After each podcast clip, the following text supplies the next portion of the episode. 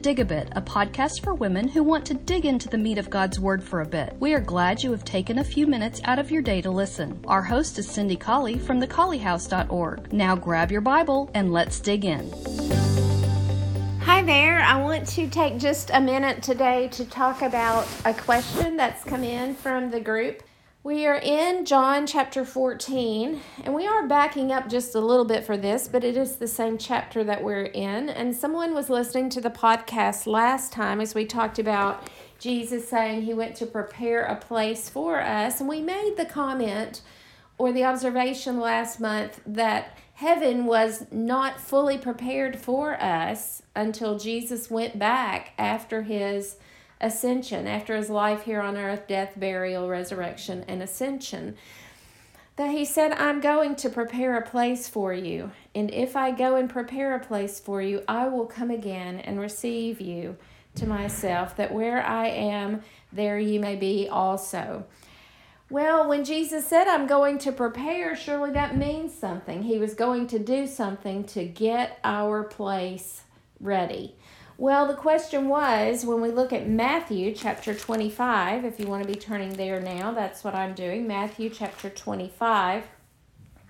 And as we're looking at that passage and we look at we look at verse 34, and this is where of course uh, Jesus was dividing the people for on the judgment day when he's going to say come ye the sheep on the right the goats on the left when he's going to say come ye blessed of my father and inherit the kingdom prepared for you verse 34 from the foundation of the world. Well if it wasn't prepared until Jesus went back if it wasn't fully prepared why does this passage say that it was prepared? The kingdom was prepared for you from the foundation of the world well, I, I wanted us to look at that word for prepare, and I've looked it up in Strong's, the Greek word for prepare, and it has a couple of meanings to make ready, to prepare, to make the necessary preparations, to get everything ready. And it says it's drawn from the Oriental custom, metaphorically, of sending on before kings on their journeys persons to level the roads and to make them passable to prepare the minds of men to give the Messiah a fit reception and secure his blessings.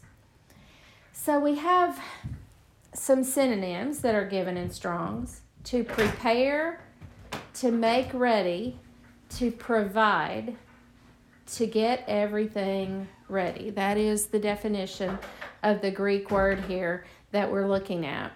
So I want us to think about those different, somewhat synonymous, but somewhat different meanings of, of the word for prepare.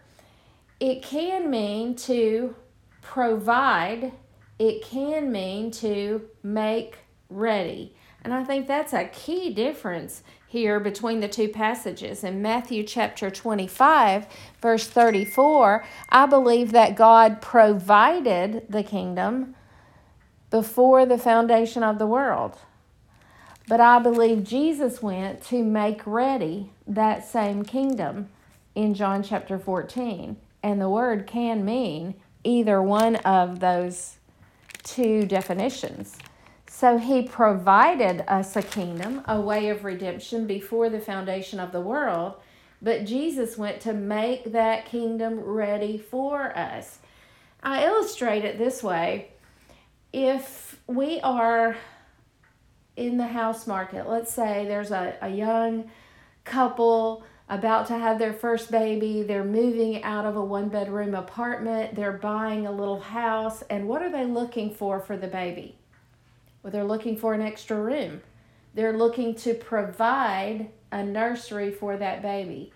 In that sense, they're preparing a nursery at the time they buy the house.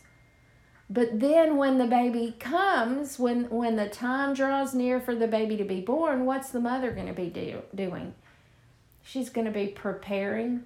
She's going to be getting that already provided room ready for the baby. Each one of those things is preparing, but it is a little in a little different sense. When they buy the house, they are preparing a nursery.